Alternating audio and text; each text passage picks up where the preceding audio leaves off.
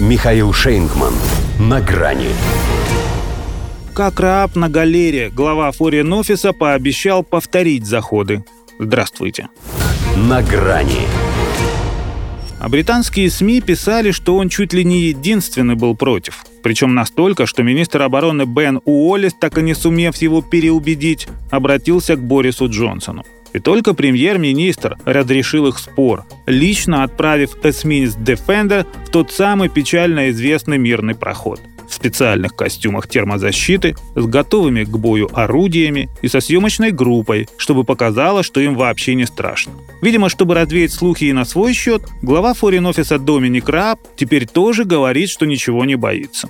Правда, не там, в Черном море, а здесь, на берегу Темзы, на слушаниях в Международном комитете Палаты общин. МИД, сказал он, полностью поддерживает действия экипажа, который выбрал самый короткий и прямой маршрут. И в героическом порыве, выйдя даже за рамки своей дипломатической компетенции, пообещал, что королевские ВМС обязательно продолжат заходить в территориальные воды Украины. Дескать, имеют на это полное международное право, поэтому будем и дальше это делать. Не уточнил только, опять в паре с американским самолетом-разведчиком или все-таки иногда без его сопровождения. Впрочем, нас это и не касается, поскольку в территориальные воды Украины, коли им приспичило делать это именно в них, они могут не только заходить, но и ходить. Тем паче, что Украина не в претензиях, даже когда ее забывают спросить. А вот что касается российской акватории близ российского же Крыма, название которого Рааб так ни разу и не упомянул, то Владимир Путин уже все объяснил. Потопи мы вражеское судно, Третья мировая бы не началась. Из этого следует, что мы их только на первый раз простили.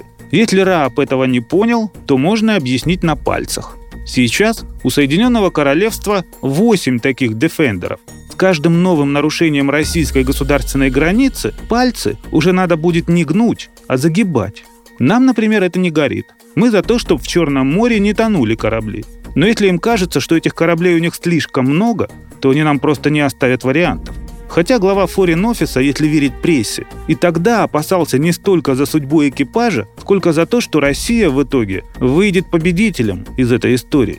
Судя по всему, свои худшие ожидания он считает подтвержденными, коль теперь тоже хочет отыграться. Ну или говорит, что хочет. Ведь тот же Defender мог это сделать сразу. Однако на обратном пути из Батуми пошел таки другим путем, в нейтральных водах. Скорее всего, из этого еще совсем не следует, что они взялись за ум. В этом смысле он у них по-прежнему за разум заходит. А если заходы повторяются, значит, это кому-нибудь нужно – обратиться к врачу.